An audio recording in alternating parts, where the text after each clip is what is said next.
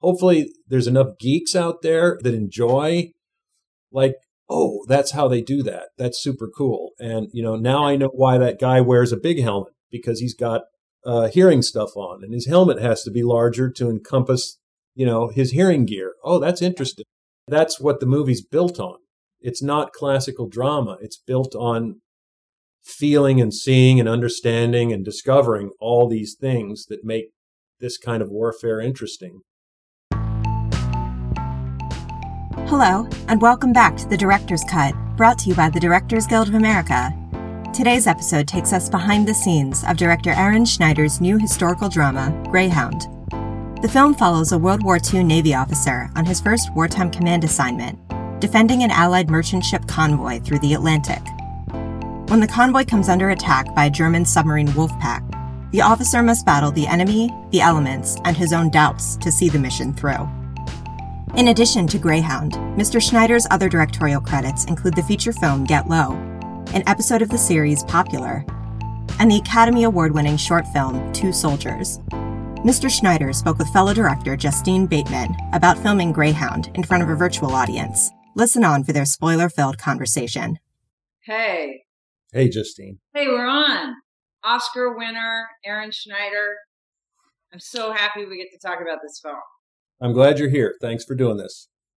Well, just a little backstory for anyone who's listening. Um, I uh, I watched Greyhound. You know, get like, oh, we're we're locked down. Oh, there's this new film. Like, what's this major film doing on? No, no offense to Apple, but like on Apple, this is fantastic. And um, and and I thought, okay, well, you know, it's a Tom Hanks in a World War II movie, and no offense to Tom Hanks, but he's done a few World War II movies, right? It takes place entirely on a boat, I think, you know, before I watched it. And I'm like, well, we'll see. I was not prepared for it to be one of the best action films I've seen in a really long time. So, for anyone who's listening, like, I immediately contacted Aaron's reps. I'm like, can you pass this email on to him, please? Like, just tell him, like, what a great job I think he did. Holy shit so, and thankfully, email me back, and now we're friends. But yeah. so, how did okay Get Low, your first film, which was so great? Uh, it was definitely not an action film, and so do you think the producers of Greyhound had any idea they were going to get such like a finely tuned action film from you? Like, how could they have known that? How did this come about? Well, it actually came about through enthusiasm, I think, primarily. I I read the script, and you can imagine what reading the script is like. It's a lot of procedural dialogue, and and you really have to look under the words for for what you know. In this case, Tom Hanks, the screenwriter, was trying to do. Yeah. And I I just sort of said, I get it, I get it, I can see this. And I was thinking of that um, scene in Close Encounters, uh, where the uh, air traffic controller is handling this situation where one of his airplanes is seeing a UFO coming right at him, and it was, um, you know, and and you don't cut to the UFO, you don't cut to the uh, to the pilot, the airplane. It's just all centered. All the drama hinges around this radio control operator, and there's shots of the radar screen, right? Um, you know, Aaron, I thought you were going to say the the mush the uh, mashed potato scene. All right. Close Encounters. Like I, I see it. I see it. Exactly. Okay, um, these other scenes. No, it's, it's the radio control guy, and he's telling the airplane what to do to avoid the UFO. And all of the drama is centered around one guy staring at a radar screen, and it's terrifying. And I thought, okay, this is a little scary because it's not conventional. We're not going to see the sub very much, if at all. Um, and um, and you know, one guy, in this case, Tom Hanks, is going to be the conduit for everything the audience is supposed to feel. And you know, if anybody can do that, it's Tom. But it it was unique, and so, but I got it. It sort of, it sort of, I said, I get it. I see, I see what he's trying to do. And I sent off an effusive email about what I thought this could be to my agent. It somehow, as the story goes, went up the chain to Tom's agent, who happened to be on the phone and read him my email. And Tom said, "Well, yeah, cool. Uh, why don't I sit down with him?" And that's what ended up happening. I went in and we spent two, three hours at Playtone, his company with Gary Goetzman. And, um, you know, there's Band of Brothers Emmys surrounding me in this room. And Tom and I just started talking about film and our, our favorite filmmakers. And I plugged him for all the um, DPs he'd worked with that I admired when I came up as a cinematographer. And yeah, what was and, it like to work with this guy and that guy right. and all that? You know, Gordon Willis and Conrad Hall, and um, and then he plugged me for you know he's a Bill, Bill Murray fan, you know, and Robert Duvall fan. So uh, there were people I'd worked with he admired that he wanted to talk about, and so it was just kind of fun filmmaker talk. And when it was all over and done with, regardless of my previous film or my resume or whatnot, um, he basically just used his filmmaker's instinct. And it's interesting because, you know, actually tonight, I know for a fact my one of my mentors and a director I used to work with, Charlie Haid, is listening. Hello, Charlie. Okay, Charlie. Charlie gave me my. He gave me my first break as a cinematographer on a Bochco TV show, and it was the right. same dynamic. It was like we just started talking about what how cool this could be, and said, "Hey, let's do this. Let's build a treehouse together." Right? Yeah. And it was completely instinctual, and that's kind of the way it felt with Tom. It's like he didn't care that I wasn't Spielberg. He wanted to. He knew I was excited. He knew I had ideas, and he wanted someone to make a movie with, and it just kind of worked out that way. Now, let's touch on that Bochco thing for a second because that was your first cinematography job, right? Yeah. And you got Emmy nomination right out of the gate, and ASC awards. Yes, yes. Right out of the gate, and then get and then one not with Get Low, but your your Oscar short, your first directing job, got an Oscar right out of the gate. Yeah. Did that mess with your head at all? Well, yeah, a, a little bit. Um, it sets the bar pretty high, and it did take five years after all that to get my first feature off the ground. And really, what I mean, like, I mean, things take time. Things take time, but it doesn't seem like you get an Oscar or a short. It seems like everybody be like, "Oh my god, come over, come over." The the nicest way to put it, Justine, is that it opens doors, but it does not get you through them. Oh, right? so they're like, "Oh, we want to meet you now that we've met you. Thank you." Uh, but but but for anybody, uh, it's hard to get a movie made, especially in the indie space. Yeah, and at that course. time, in that time, it was you know the indie space was a little extra difficult. We made Get Low like three months after the big crash, you know, the big 2008. Yeah. So we financed it in the middle of that mess. And then we sold it in Toronto like in the worst year ever, where we were one of the only sales at Toronto to Sony Classics. Yeah. Um, so you know, it was just hard because this, as we all know, this business is hard. Yeah, it is hard to get anything made. Absolutely, absolutely. All right, let's talk more about about Greyhound. Um, one of the things that really struck me was this. Uh, I got my notes. Um, this, uh, like, I found there to be a lot of impact shoved into moments. So I'm going to call that like a economy of detail and economy of shots for maximum effects. Like in the like the first, the very first moments of the film, the newsreel uh, voiceover and the music, um, like really set the for me like the terror of war and the importance of the convoy. Like that's not easy to do in what under a minute. That that little segment, I feel like it felt like under a minute a lot of films, I'll be 20 minutes into it going, what, what, why, what's the importance? What the, what's the conflict? And you just like, boom, said it so easily like that. I mean, was that just like, was that just obvious to you or did that take some finessing to, to impart that so quickly in that short space there? Well, what's the term in medias res? You know, it was the screenplays was sort of designed to thrust you right into it. So the trick was okay, we've got to get enough historical context into the audience uh, so that yeah. we can throw them into this. But if we throw them into it with too little information, you know, it's hard enough to start off with a, a bang. If they don't have enough basic information, they can get lost fast, especially in this environment, which I, which is is going to be new to an audience because no one's made a Navy flick for a long time. Mm-hmm. So, um, you know, so we put together, you know, we used that sort of classic opening sequence where logos and whatnot are coming up and and slowly dip them down through the clouds to give us a to give us kind of a uh, palette to uh, let some vintage radio kind of set the tone and um, and let people know from the start that you know that we're going to throw them into danger as quickly as we can. well, that was really well done. I think I really said it well. Um, and then I feel like there's that same dense economy of time and shots when that first U boat is suspected.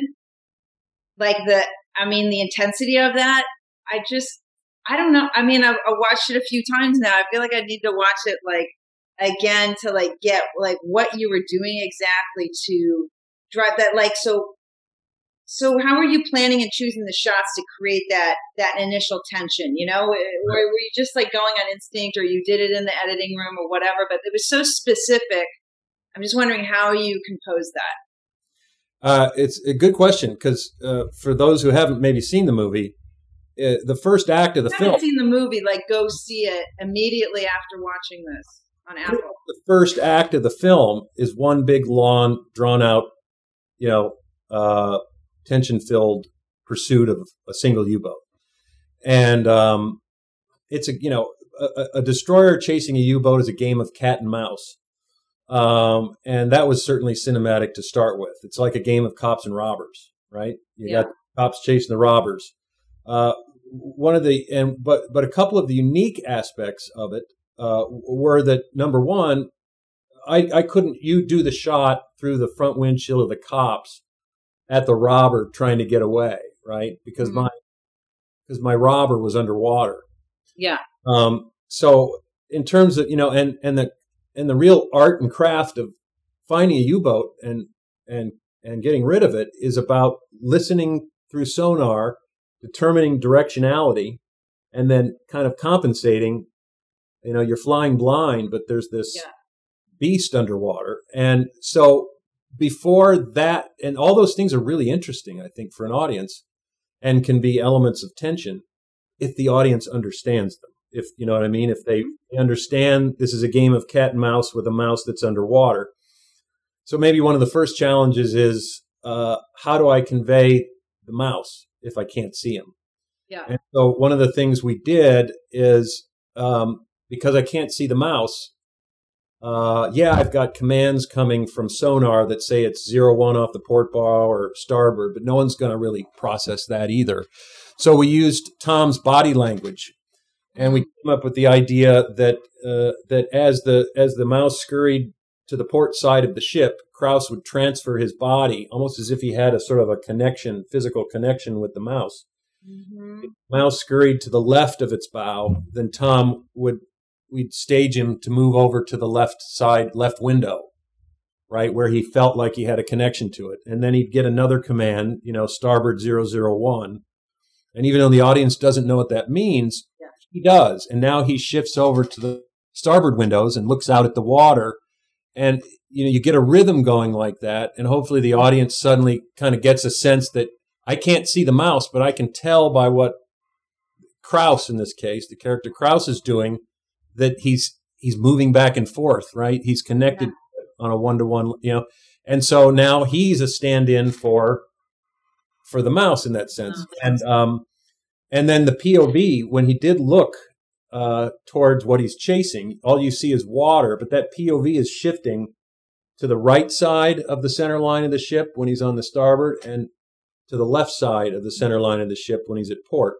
So even those POVs hopefully become kind of a connected with his feelings about it rather than here It- we'll show you the water. exact. It starts to feel like I'm using the center line of the ship to tell the audience where the sub is at any given point in the sequence. And then the other element was, um, which was really fun to play with, was the sonar. We all know sonar pings in in submarine movies. Yeah. and you know they're sending sound out waiting for it to reflect off the sub and come back. And the time that's that, that transpires tells them how far away the sub is and where it's at right? And so there's a guy sort of managing that and there's a rhythm to that. Not only is a rhythm to that sound traveling out and back there's a rhythm to the analog communication between sonar guy who then relays it to the talker who then relays it to the captain then the captain responds to the talker, and the talker responds to sonar.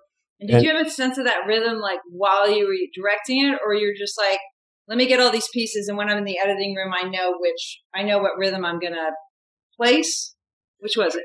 Good question. We we we shot to a radar ping, a little bit like you'd shoot a music video. You know, you turn the ping on, and so the actor knew, you know, it'd go ping, and it would come back, and then it would ping again. So he knew. I would tell him, okay, uh, this first this first reading you get, let's have it come on the second ping, and then when you get the third ping back, that's the cue to tell him, you know. So he so the ping drove his dialogue, which drove the scene. Uh, but interestingly enough, uh, I, I just happened to grab an insert shot of on, on a, you know you know how you shoot the like you got 20 minutes to grab the inserts. I said grab that button right there on the sonar button that says um, pulse rate, because as they got closer to the sub, the amount of time it would take, that you know, So the noise, the frequency of the noise increases. yeah, you can you can shorten the amount of number of pings that you do because you're now closer and you can get readings faster.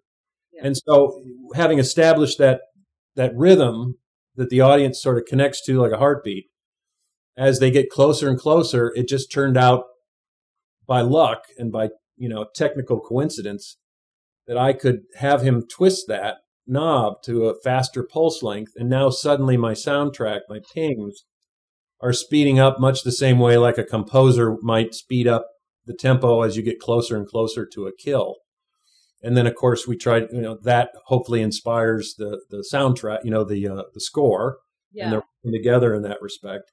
Contro- you're, you're trying to convey a cat and mouse game where the mouse is underwater, and uh, and then most importantly, you've got Tom at the center of it, and he's the way into all of this for the audience. And Yeah. poor Tom, you know this every single shot in that sequence, Tom's staring out at C stands and a white cyc, right? and you're on a set or you're on the, the ship that was docked in Baton Rouge?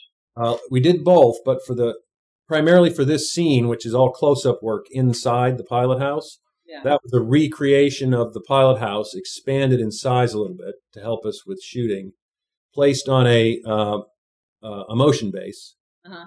right, and then and then rocked at at a rhythm, which put the cameraman out of whack a little bit, gave us that sort of documentary vibe Mhm. and everybody is dealing with the same forces of gravity. So if someone grabs something, the camera is going to be doing the same thing. And even though a destroyer is sort of tied down and you're not going to see a bunch of stuff swinging, Yeah. you know, uh, just rocking that set for every day uh, put everyone in the same sort of physical sync that you need to catch the to make the audience really feel like nothing's really nailed down. There's a couple shots where the the set leaked and there's a drip in front of Tom. That is on my list. Yeah, uh, that was an I accident. love that. That was an accident. So good. and somebody wanted to fix that. I'm like, no, no, don't fix that.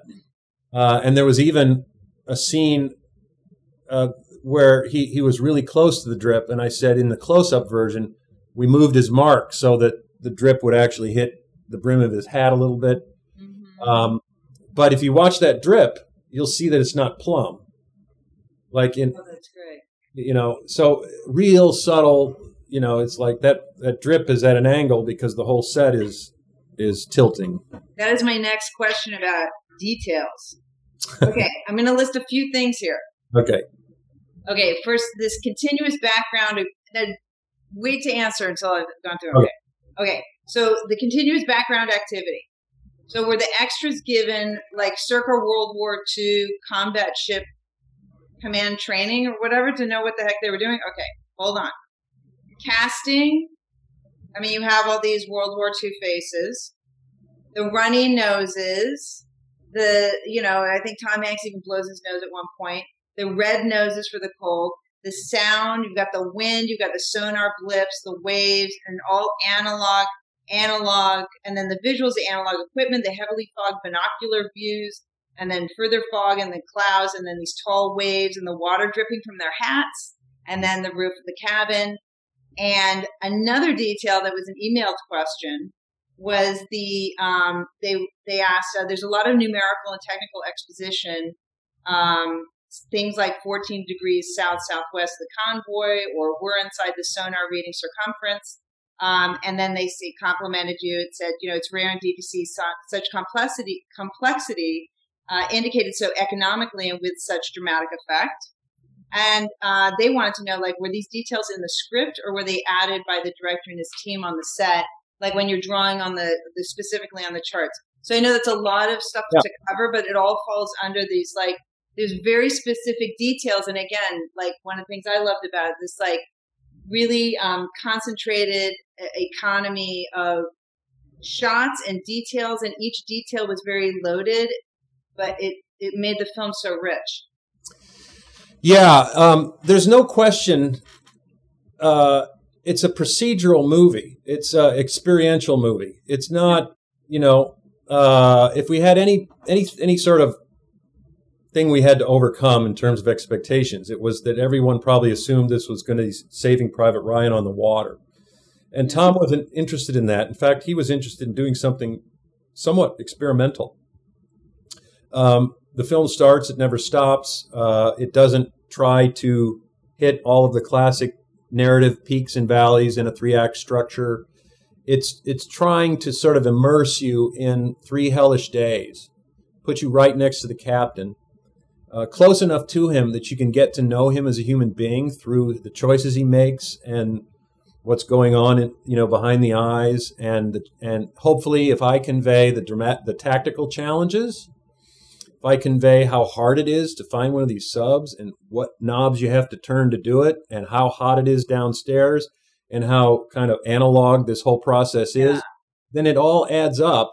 You know, the fact that the roof leaks, the fact that if you can't see out the window, you got to go outside and you f- freeze your rear end off. You know, if you can throw all of those aspects of the experience at the screen and at the character and immerse them in it, um, then you know you're making an experiential movie. You're making a procedural, and you're hopefully you're thrilling people. Hopefully, there's enough geeks out there enjoy, that enjoy, like, oh, that's how they do that. That's super cool. And you know, now I know why that guy wears a big helmet like they do in Spaceballs because he's got uh, hearing stuff on, and his helmet has to be larger to encompass, you know, his hearing gear. Oh, that's interesting. And it's sort of the I didn't know that factor. Um, that's built into the screenplay, and and and you know, Tom didn't write himself a dying scene or any monologues or any you know he doesn't sit by the fire and talk about the woman he left at home or that he's frightened to die he just he wrote a character that just takes on the job at hand as he's incessantly challenged uh, mentally yeah. and physically um, and and tried to do honor and justice to uh, what made th- these kinds of battles interesting and heroic. Um, that was great. I thought it was a really tight script. Did you and, feel that when you first read it? Yeah, but but to to, to your question, um, if that's the kind of movie you're making, the things you're talking about is the stuff you make it out of, right? It's it's that's what the movie's built on.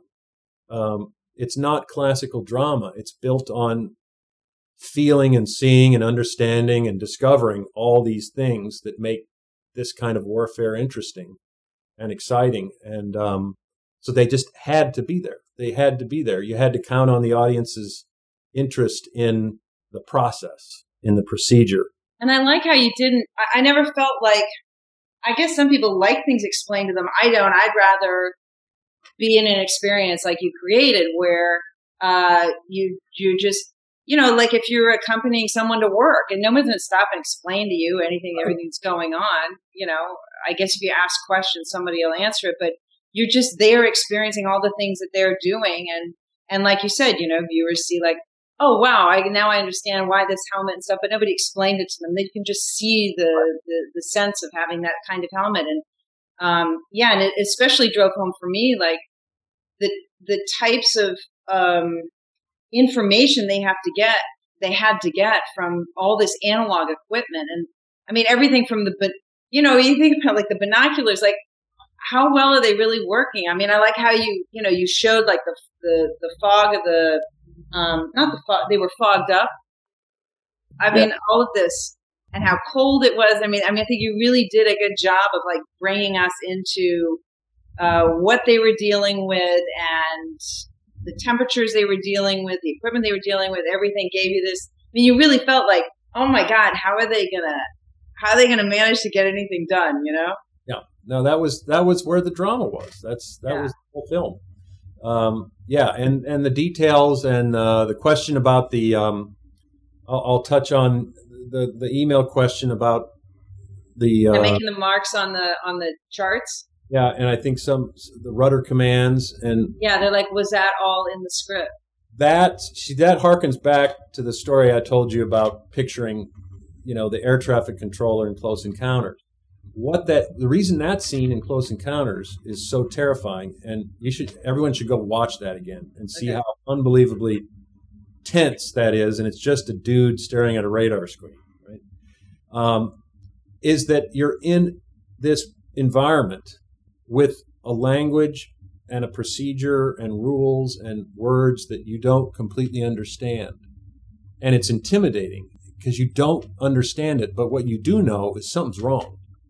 Yeah. And, and I know enough about a radar screen to know those two dots are too close together, you know, and so the it, it makes the audience lean in. They're like, I there's I don't know, I don't understand everything. I, I understand enough to be completely drawn in Yeah. but all these other words are just making it that much more terrifying because I know these people know what they're doing, and I'm in a world I'm not completely familiar with, and so you, they end up feeling feeling it more than listening to it. And the the, dot- the, you the wind up adding those on the set, or were were those all those specifics in the script already? it was a little bit of both because uh, if Tom had written out all the repetitive dialogue that Yeah. goes on, the script would have been like 300 pages long. You have like an advisor, like a Yeah. World War II advisor, to giving you all those? So to answer the other question about um, were they, you know, the faces and the way they were um, trained, uh, we uh, Dale Dye, who worked with uh, Steven Spielberg and Tom on Saving Private Ryan, and put made you know created his famous boot camp where the actors sort of we we put all the actors uh, on the ship on the USS Kidd, the museum ship that we used for as a a match set to our stage set, and metal bunks and um, no heat. You know the whole and Dale Dye kept him on board and ran him through drills um, for like four or five days in a row, and fed them in the mess room and. And people banged their heads on bulkheads and learned how to move on steel decks and how to climb the ladders and and they learned um, how to do a military funeral, um, which we recreated in the film, and they Yeah. learned and they learned how the, the procedure of bridge operations. Yeah. You know, they just ran little drills where they would run information down to the bottom of the ship and back up, so that and the and and it, and so if uh, if the helmsman was given an order to turn to hard right rudder, he would repeat the command and then he would say he's achieved his bearing and all that sort of training was done beforehand so that Tom's dialogue, which is what drove the script, Yeah. Tom's dialogue would then trigger this environment of military personnel to say and behave the way they would in a Yeah. real situation. So that it didn't so all that dialogue didn't have to live in the script, but Tom's Tom's through line, his dialogue, his experience would then trigger it. And then Tom, of course, was was um, well versed in it as well. So he would, you know, he would soon find himself being on the bridge of a destroyer. And it just so happens that the lines he's giving them are from the script instead of, you know, actually sailing the vessel. Um, Yeah. What about the casting? I mean, did, was it easy or hard to find 1940s faces? Yeah, it's interesting, isn't it? Some people have period film faces and some Right. people don't. Um, uh, and it's really hard to put your finger on what the difference is, uh, but you kind of know it when you see it. Um, but I worked with one of the producers at Playtone, Steve Shareshian, who has been a part of all of those Playtone productions like Band of Brothers and Pacific Yeah. um, and uh, and um, we basically got a bunch of tapes and headshots. And the film's broken down into watches, four hour watch lengths. And every four hours, a whole new crew leaves and a whole new crew comes in. And those Uh-huh. title cards in the film are Yeah. are With the watches. are the cues for those watch changes. So every time one of those cards comes, a new set of faces appear on the bridge. And so we put up the watches on the board that represented, you know, a 12, a 24 hour period. And we just started moving faces around and Oh yeah. looking at tapes and saying, you know, if the talker is a little short, like, I mean, you know, you have to key off something, right? So if you, Yeah. The scene, the opening scene with the big, long, extended uh, sub chase, there's like a real tall, lanky helmsman at the wheel, and there's a tiny little squeaky guy at the lee helm, right? So if, you know, it's like, it was just something sort of interesting about throwing this tall, lanky guy up against this little mousy guy Yeah. and in the I knew in the two shot that I don't know there you know all I'm going to hear him say is commands but if I look them do they feel like what you know do they feel like two guys that joke around with with each other at, in the mess hall you know do they feel like they're Make you have think a- about their relationship. Yeah. Yeah. so you can put faces next to each other and say, yeah, that guy, like the same thing applied to, there's that scene in the beginning where Tom Hanks as Krause uh, sort of disciplines two guys who got in a fight right. Exactly. And they're led in front of the captain. And, I, and when they walked in and stopped with their cut lips and their bruised eyes, Uh-huh. I, I wanted to know, I'm like, I know exactly who those guys are and, and why, you know, they hate each other. So you're putting like, I know why they hate each other. That's really like that guy started it. You can just tell, right? So Yeah. you're trying to build little stories out of faces like that. Well, well done on that. Speaking of, so I want to, I want to like talk about a, a couple of the emotional moments, and and have you talk about that. So, Cleveland's death, the chef. This Mhm. is what's the actor's name? Rob Rob Moore. Morgan, Rob Morgan. Yeah. Oh my God, terrific actor. what a great actor. Okay, so his death made me cry both times I watched the film. And I love the way that this was revealed by I love the spine of his trying to feed the cap is the captain or the commander? Captain? He's both, okay. So him trying to feed the captain and then having a new head chef show up, I thought that was such a great way to to, to show that. And then the other moment was the um the burying the dead at sea you know and i got the sense it was like internally for them it was like we'll feel this later we can't feel Mhm. this now because like we have to work but we'll feel this later these feelings and so and i felt like these emotional moments uh, they pay off. It's it's not like these are moments where like you know nobody's crying or yelling or anything like this but i feel like they paid off so deeply because you had um, as a as a result of the re- investments you made in the prior scenes. Like you you built a chain up to that moment so that in that moment all it needs to be is what? A new guy shows up with a tray. What's the big deal? Right but you see that you're like oh my god oh no you know and i'm crying so I, so i wanted to ask you like how did you assemble the design of the emotional investments leading up to those the payoffs of those two scenes specifically It's an interesting question, and it was a it was scary for me. My first feature was really built on classic, you know, drama, human relationships, you know, complex histories, right uh, you know, classic drama. And Greyhound never pretended to be uh, heavily constructed dramatically. It's it's got Well, Tom. that's funny because it it it has some of the best dramatic moments of all the screeners I've seen this year. So it's funny that you say that. Well, when I what I mean by that is it's not leaning very hard on it. Like it's not Yeah. written in there, and it's it, it shouldn't be surprising that that the screenwriter, being an actor, is relying on the footprint of the actor in the film and what they do with it to create the world and like yes, on paper, all Rob Morgan is doing through the first part of the film before the funeral is delivering food to the captain Yeah. offering him coffee or to make a sandwich, right?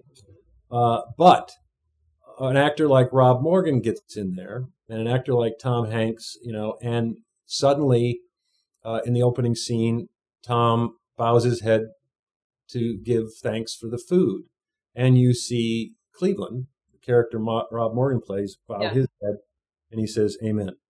Right, and you immediately go, "Ah, those are two men of faith." And they seem pretty friendly with each other. I'll bet there's something there, right? Yeah, there's right. another there's another version of that scene where he's just an extra pouring him coffee. But the actors are building a relationship out of just w- these little pieces that Tom has written into the Yeah. real. Or even he has a tiny line later where he says, he says the captain hasn't eaten yet today. He needs to eat. You know, like just Yeah. like one tiny line. You're like, oh my god, this guy really. Who's watching out for the captain? Like And- everyone's like watching the captain for instructions, but who's watching out for the captain's well-being? And it's this guy. And there was something really beautiful about this. People point out, and, and rightly so, that he's essentially a servant. He's a he's a he's a, a waiter. He's a butler. Um, uh, but but there was actually, and and it's true that World War II Navy was segregated in this respect. Mm. Uh, if they weren't at um, now, uh, uh, black sailors did spit lead with the best of them during um, general quarters. They got on guns and they fought just like everyone else. But then, but the jobs that were relegated to them uh, in a segregated navy uh, were confined to the mess duties. Um, however, there's a real beauty in serving someone. Um, th- this guy is serving his captain in, in in the only way he can, and and and he's taking care of his captain Taking care of him. way. That's what I mean. Like he's really caring for him. and then when you, you add to that just you know how, how much beauty there is in the concept of you know nur- you know uh, nourishing someone in general you know uh, we can't live without food and so there was this really even though you can look at it as if it was a, a, an outgrowth of segregation there's also something really beautiful about the relationship between a guy who's keeping his captain fed and the and the captain. And that's what that's what the script was trying to explore. And it did it in little tiny pieces that are very you know and so that you hope when you finally cut to his body being dropped into the water that these actors and the screenplay and you have given the audience enough to feel what you need to feel for that Yeah. to, right and it's not it's not trying to do something huge. It's just trying to make you feel something and bring these characters to life.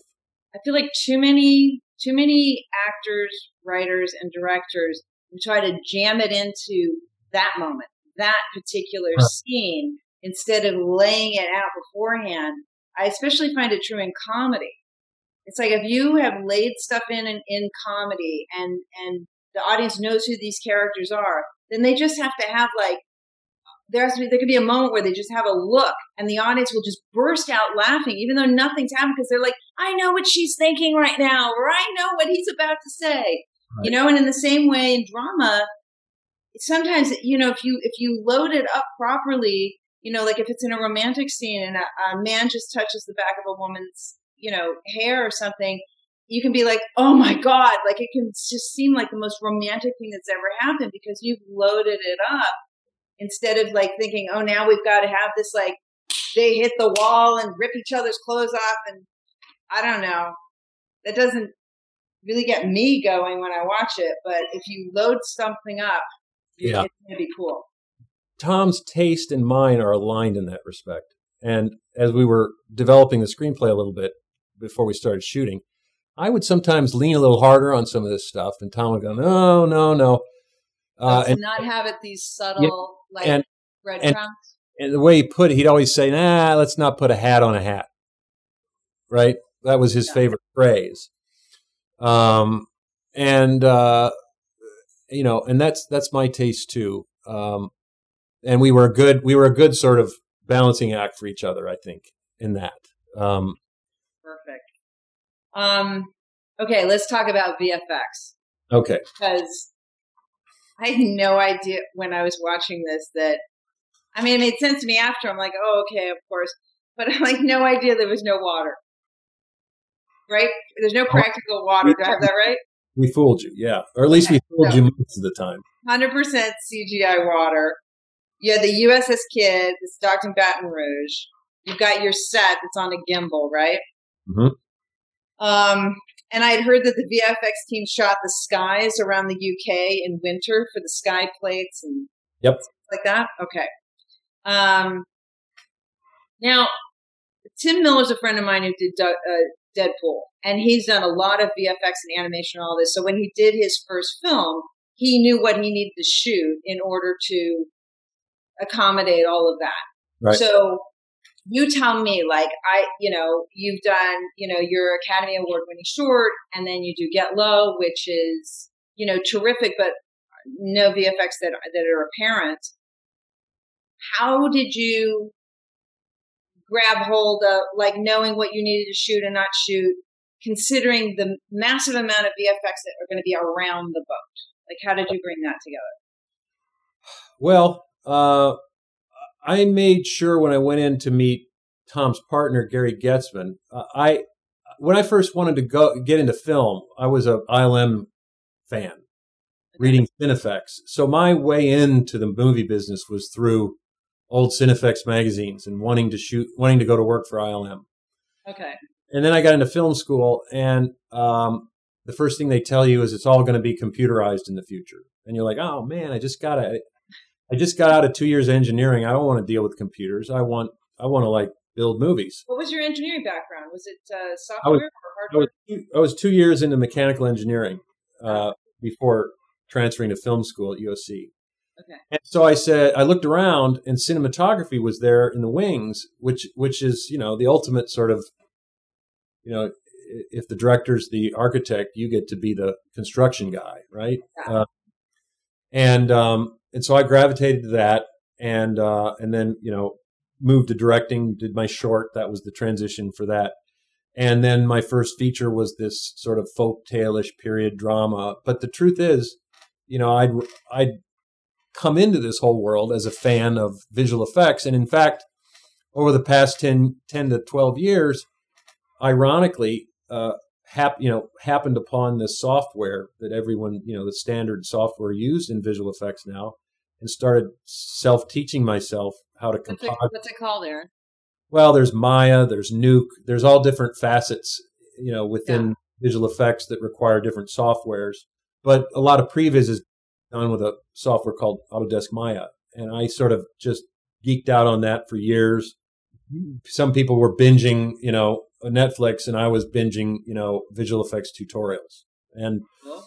and uh, and so I was able to put together a little previs and to you know as a kind of a talking point for Tom and Gary when I went in the second time, uh, and part of it was to try to acquaint them with the fact that they'd invested themselves in someone who was going to be able to handle the visual effects of this. Like, little did they know, right? Yeah, and and and and we actually put together. We didn't use like a third floor or anything. We put together our own four walled vis- uh, pre previs team. We rented computers. We found artists. We put together our own room and our database and our workflow. And um, and I even went to work on. I, I had this idea. I said I thought I have to find a way of recreating the sense of open ocean photography as if we were out there shooting this on the ocean but I got to find a way to make. I'm going to be in a digital world for this, but I got to find a way of making it feel authentic and grounded in reality. And so I went to work. I, I found a, a, a game engine plugin that simulates water waves, and you can type in the Beaufort scale and the mass of your ships, and it'll float ship in a physically r- realistic way, right? And so I, even before we started filming, I was like, how can I get realism in my visual effects? And and I put a camera on one of the boats. So by Hey, recreating, Aaron, did that did that inform uh, how you set the motion Yeah. of the gimbal? absolutely. Ah, In fact, in fact, I uh, I actually I was able to measure. Uh, well, I'll tell you if you want to really geek out. So I'm floating both of these boats, right? Uh-huh. And I'm putting a camera on one, so I'm now approximating what it looks like for some poor cameraman to try and keep another boat in frame while they're out in the Atlantic in a Beaufort Seven ocean, right? Yeah. And and so that grounds the shot even before the artists try to create realism in their imagery. I've given them a shot that's grounded in the way it's really done in the real world, right? It's not a helicopter circling or going through portals and out the other side. It Yeah. feels like you're out there. Uh, at any rate, um, so I came up with this uh, sort of system that allowed our previs to feel like it was like all those Navy, uh, you know, films online from the 40s where they the ship next to them was shooting the ship next to them, Yeah. but in a digital environment, and that became the oh, foundation Oh, of What of a! What a, a a great collection of information you had for the visual effects people, huh? But to answer your question about, you know, did it affect the way we rocked our set? Yeah. You could then go into the software and isolate this camera on two ships, and you could measure how much vertical displacement was going on as each ship sort of sailed next to each other. You could measure that, and then you could, when we went out to the Kidd, the museum ship that's moored, you know, steadily Yeah. on the river, now you you, know, you do your classic up and down motion, right? Uh-huh. To, to make it look like that ship in dry dock is sailing. But Yeah. but we actually took a super techno crane and on six second intervals swung a super techno crane up and down 40 feet. It took like five guys and they worked their feet. asses off because I knew from the math and some of that digital play Yeah. that if I was on a ship in the ocean, that's how much offset would be occurring in the real world. My God, if you hadn't done all that math, So, you know, and but you, you know, properly for everybody. I probably had way too much time on my hands, you know, in pre-production. And I tend and when there's nothing else to do, I tend to geek out pretty heavily. So, Well, we all benefited from it for sure. Um, oh, and then I was gonna I was gonna ask you about two soldiers and did earning a, uh, an Oscar right out of the gate mess with your head, but we already did that. I just think that's incredible. I mean, had you uh, look? I mean, you'd done a lot of cinematography work, you know, um, on music videos and big films, but and then you're like, okay, I'm going to do a short. I mean, was it your first, very first directing job? first the short, Yeah. yeah, is the first thing I wrote and directed. Um, but you know, I How did that feel when they're like, you're you're going to be nominated, you're on the short list, you're going to be nominated for an Oscar? Were you like, wait, what? yeah, I was or, or were you like, I don't blame them because this is a masterpiece? What, what which was it? Well, ideally, it's a mixture of both, right? You're you're both uh, humbled and proud of yourself because you know these things aren't easy to do, and I actually put, you know, it didn't come without sacrifice. I put, you know, that chunk of money you make by the time you're in your young Yeah. thirties. Uh, I put it in a bank and spent it on a movie. So I was, you know, I took myself down to, you know, paycheck to paycheck lifestyle just to make that movie. Yeah. Um, and you know, because in this business, you have to really make a big splash to make any change happen in your career. And I just knew that if I could find a beautiful story and shoot it in the most bold and um, way I could, uh, that I'd have a shot at, you know, a career in this business is like like the asteroid. You know, it takes one. It you know how the asteroid you have to blow up an atom bomb on the asteroid to like make it go one degree off course, right? Miss Earth. Yeah. know, right. Careers in this business are a lot I like saw that movie. Exactly. Careers in this business are a lot like asteroids. If you want it to go in a different direction, you've got you got to set off an atom bomb, or you're just going to just keep plowing straight ahead. Well, you definitely um, you blew up the asteroid you go. instead of just altering the course, right? You're like, I'm going to do this. I'm going to make a big splash, and then boom, Oscar nomination. Boom, Oscar win. That's amazing. It was, it was fun. It was it was a lot of fun, and it, but you're also for you know you're also struck with the feeling, the sinking feeling that you might have. This might be it. You know, this might be. yeah. Was that it? This is like, you know, theoretically, if I want a third act that's more spectacular than this first act, I've got a lot of, you know, you got a lot of work cut out for you, right? So you may have to settle for a first act climax in your life. Um, but, you know, the funds in the process, right? Well, I, I, I'm, I'm like really looking forward to all the rest of the stuff you're going to do because, you know, if those three projects, the short and the, and get low and this are any indication, like it's just going to get more and more spectacular. So I look forward to, you know, all the rest of your work. Uh, Aaron, thank you so much for having me moderate this. You know how much I love this film and how, how much I love the work that you did in this. As a as a director that's not done as much as you've done, I can still recognize how very much your contribution to this film. Again, great script, great acting, all of this. But as a director, I know like it could very easily not have been the really compelling, engaging action film, emotionally devastating film. And I mean, like those two moments I told you I like so much. Um, in someone else's hands, I don't know that those things would have been in there. So you did a phenomenal job, and I hope everyone goes and sees Greyhound on uh, on Apple. It's a really great job, great job. Thank you. I and I had a lot of help. I had a lot. I had a, a terrific crew and a lot of help and uh, the support of Tom and Playtone, who have, you know, as we all know, done this World War II thing a couple of times right. before. Uh, I was just honored to be a part of that legacy. You know, when you get handed the torch, you get handed the torch by the guy, you know, from Saving Private Ryan and Band of Brothers, and they go, run that up the field a little bit. You don't want to be the one to break the chain of the World Not, War II. that, is, that is a ball you do not want to drop.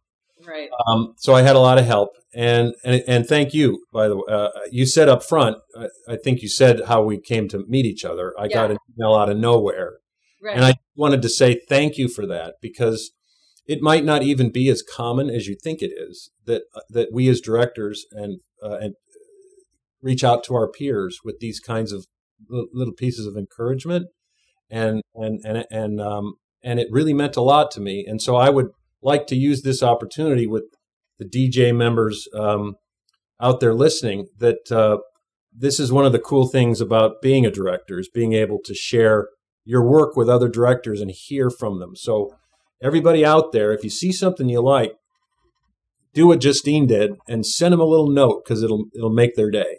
Yeah, just go to IMDb and look up who their reps are and just send them right. an email saying, "Can you pass this on to Aaron Schneider for me?" or whatever. And if they do, they do. If they don't, they don't. And if they do, I've found personally 50% of the time, not that that's why I'm sending it, but you know, I'll get a response too, like say, oh, thanks, you know, and the other 50% of the time, I don't care. I'm just glad they got it, you know, that they, that they know somebody noticed. And you may make a new friend. You might make a new friend. Yeah. Like you. All I right. love it. All right. Well, that's our time. And uh, thanks, DGA, for uh, being being the cool union that you are and uh, for uh, putting all this together. Thank you, DGA. Thanks for listening, everybody. Thanks for listening to another DGA Q&A. If you'd like to hear more, the director's cut is available wherever you listen to podcasts. Stay tuned in the coming weeks as we bring you discussions of films from Gabriela Cowperthwaite, Josh Greenbaum, and Nisha Ganatra. And be sure to subscribe, rate, and review. We'd love to hear your feedback, and you can help fellow film buffs find the show. Thanks again for listening, and we'll see you next time. This podcast is produced by the Directors Guild of America. Music is by Dan Wally.